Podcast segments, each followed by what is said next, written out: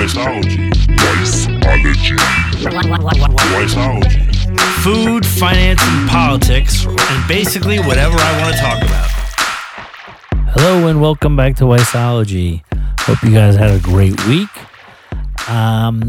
This week we're going to discuss a, for lack of a better word, we'll call it a challenging topic.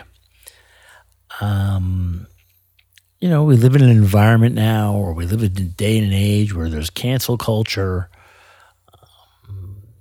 Essentially, if you exercise your First Amendment right, depending on your ethnic background, your religion, your gender,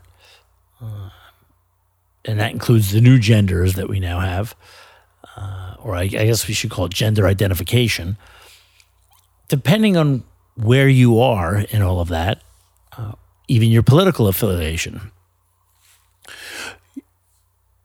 Your First Amendment right doesn't exactly exist the way our forefathers had intended. And in fact, if you do exercise your First Amendment right, you get canceled if the majority chooses to do so.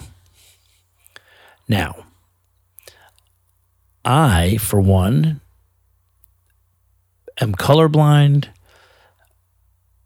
religion blind. I am, I believe that society in general should be based purely on a meritocracy. With that said, I find a lot of things very disturbing, and I do realize that there have been some segments, some demographic groups within the United States and beyond that have had, I guess, over time, over the history of time, have been disadvantaged. Now, we can't really make up for all the past discretions or problems that have existed since the recording of time. But what we can do is try to improve ourselves as a world society. Now, you're not going to be able to negotiate or have these conversations with people, rational conversations anyway, with people that don't value human life and that are prejudiced, I guess, to the core, where if they belong to a radical part of a certain religion or a certain ethnic background, and it's steeped in their culture where they're taught to hate and resent others, you know, the world community is not going to be able to change that. But I want to bring it back to the United States. The history of this country, like most countries that were founded as a result of a war or a revolution, they have a, no pun intended, a bloody past. And I guess the worst thing about the past of the United States, which is a fairly young country, is we have slavery, or we had slavery, and a very horrible, very, very, very horrible thing. I think we can all agree. And slavery has existed around the world, and in some parts of the world it still exists today in some places. I, for one, am obviously completely against slavery of any kind, as I would think most rational people are. But it seems to be a calling in this country for some degree of reparations, which I guess is, I'm not closed to the idea of that. And I'm certainly in favor of racial justice. I'm white, so I've never felt the pain of being a different color than the majority. So I can't speak to that. There's obviously some very, very, some just some horrible wrongs in this country that need to be righted. However,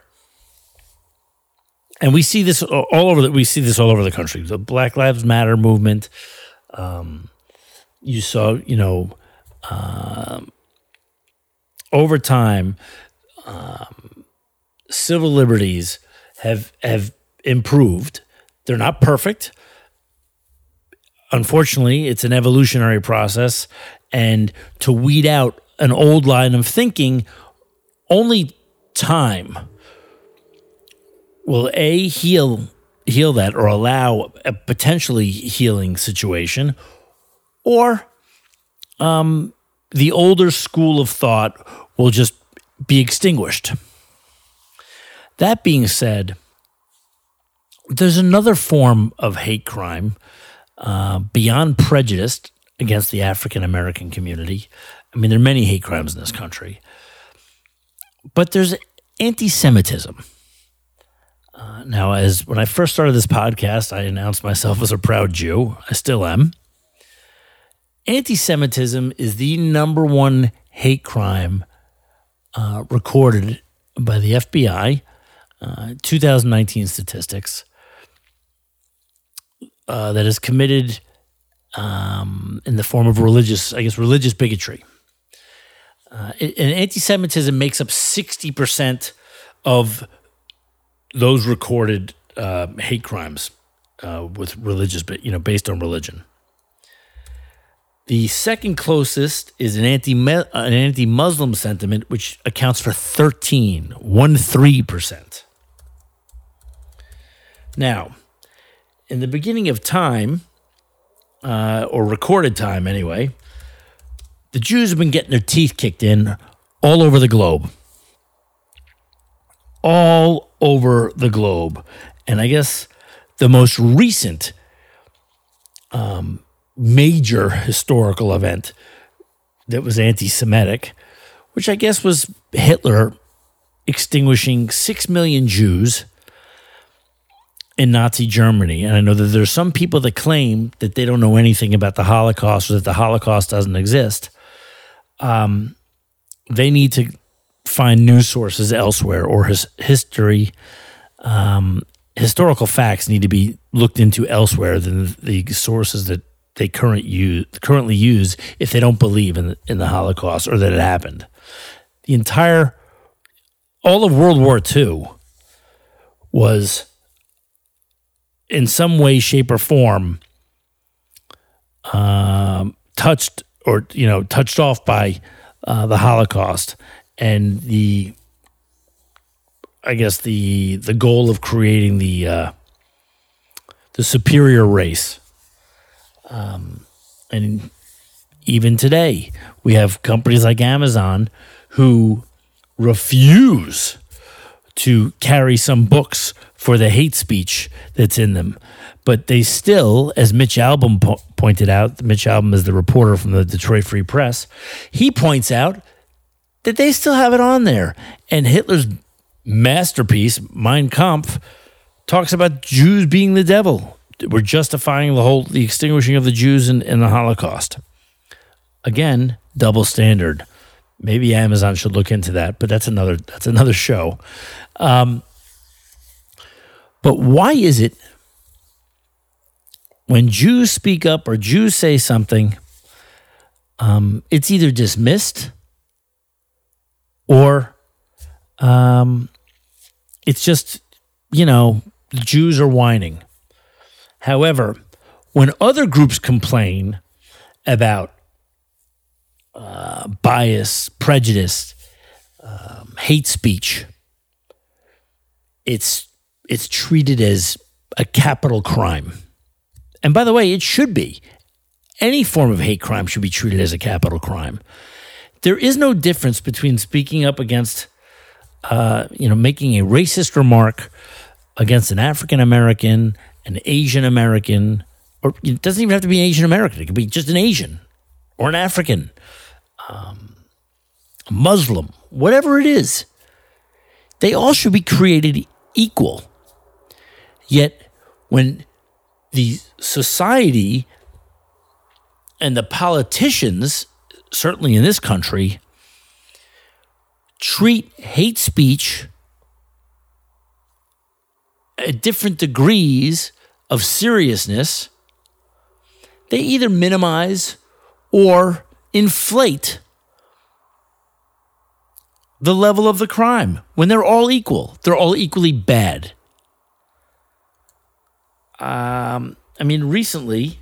Most recently, you had a member of the Miami Heat, and I'm not going to say his name because I don't want to give him any credit or notoriety, made a very, very derogatory, anti-Semitic remark while he was streaming a video game for followers of his. And it was a war game. There was shooting. He made a very derogatory remark about Jews. This same individual, by the way, refused to kneel during a unity protest during one of his NBA games. And he was, he's not African American. He's white. He's Caucasian. And for some reason, when he made this remark, the NBA slapped him with a $50,000 fine. And he basically, it was a 1-week suspension. I mean, it wasn't even a slap on the wrist. These guys make so much money. I mean, it's a joke. Regardless, and they'll welcome him back with open arms. Maybe he'll lose a few, sponsors. Big deal. Now, when Donald Sterling made some racist remarks, suggesting that his then Asian Latino girlfriend shouldn't be posing pictures with African Americans on her social media accounts, I believe it was Instagram, he said, do whatever you want with them. Sleep with them, cajole with them. Just don't post it on Instagram and don't bring it to my basketball games. Donald Sterling owned the LA Clippers. Not only was he fined, I think he was fined like $2.2 million by the league, and the same commissioner, Mr. Silver. But they forced him to sell the team. A white guy making, prejudiced, racist remarks, hurtful, very hurtful comments. And there was an uproar in the league, an absolute uproar. No uproar when this said individual from the Miami Heat made his comments.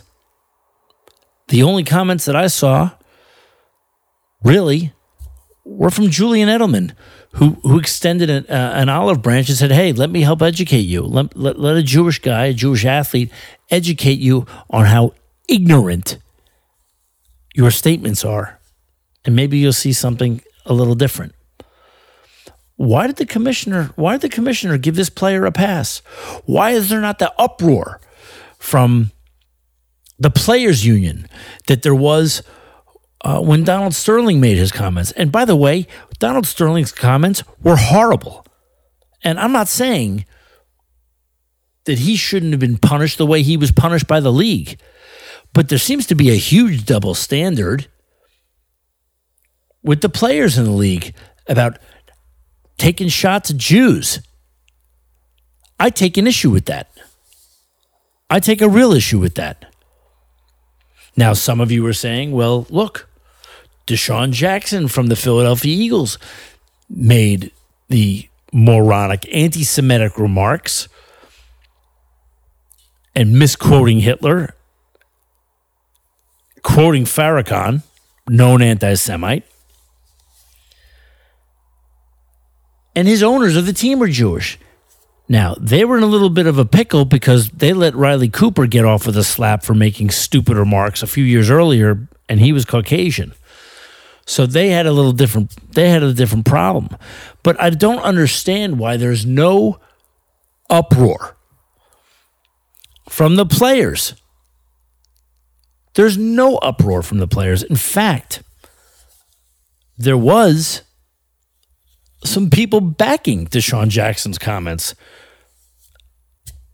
Uneducated backing, but nonetheless backing of what he said. It's true. And again, I'm not going to give that person any credit either, because they're out of the league. So this is the way that they're gonna make their money, and I'm not gonna contribute to that. I don't understand. If we all agree racism is horrible, and we're all super vocal about it, athletes, actors, actresses, politicians, just regular people, you know, citizens, me, you, whoever. If everyone is all in agreement, essentially, to denounce racism, why do we give people that commit anti-Semitism a pass? Why do they all get a second chance? That's what I want to know. Because by doing that, you legitimize anti-Semitism. Hate is hate. And if you're okay with one form of it, then it needs to be universal. You're okay with all of it. So the people that complain about the bias crimes, the hate crimes, people looking for reparations. I mean, you want to talk about reparations? The Jews have been slaves since the beginning of recorded time. How do you think the Egyptians got everything done? Slave labor with the Jews. Again, nothing good about slavery. Nothing good about slavery. Colorblind, religion blind. It's total bullshit. But society needs to start behaving universally. You can't favor people when you're trying to get them social justice, because everyone deserves social justice, not just because something's in vogue. The same with sexual harassment. It goes for both genders, or whatever, however many genders we're up to now. But the fact is, you can't be half pregnant on this issue. And there are a lot of professional athletes who people look up to. And the silence is deafening when one of the athletes makes some anti-Semitic remarks. It's total bullshit. And it's really got me angry. It's absolutely, I'm infuriated. I have to hear things from my kids' school about social justice, which is fantastic. But anti-Semitism now goes away. It doesn't exist. It doesn't count. Why? The Jews have been getting blasted since the beginning of time.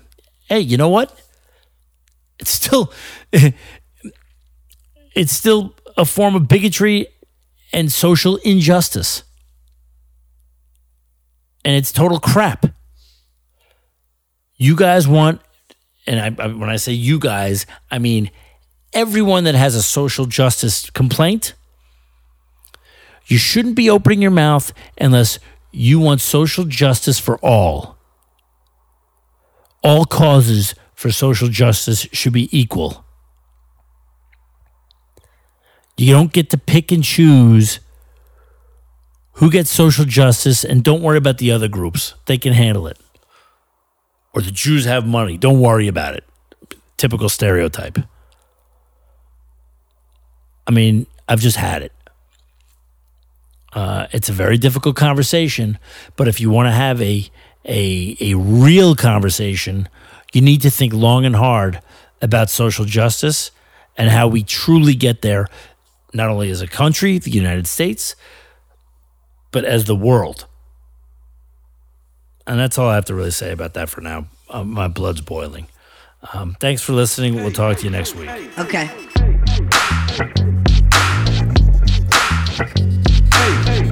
A solid Olympic 10. Weissology. Weissology. Weissology. Absolute zero. Weissology. Weissology. Weissology. Weissology. food, finance, and politics, and basically whatever I want to talk about.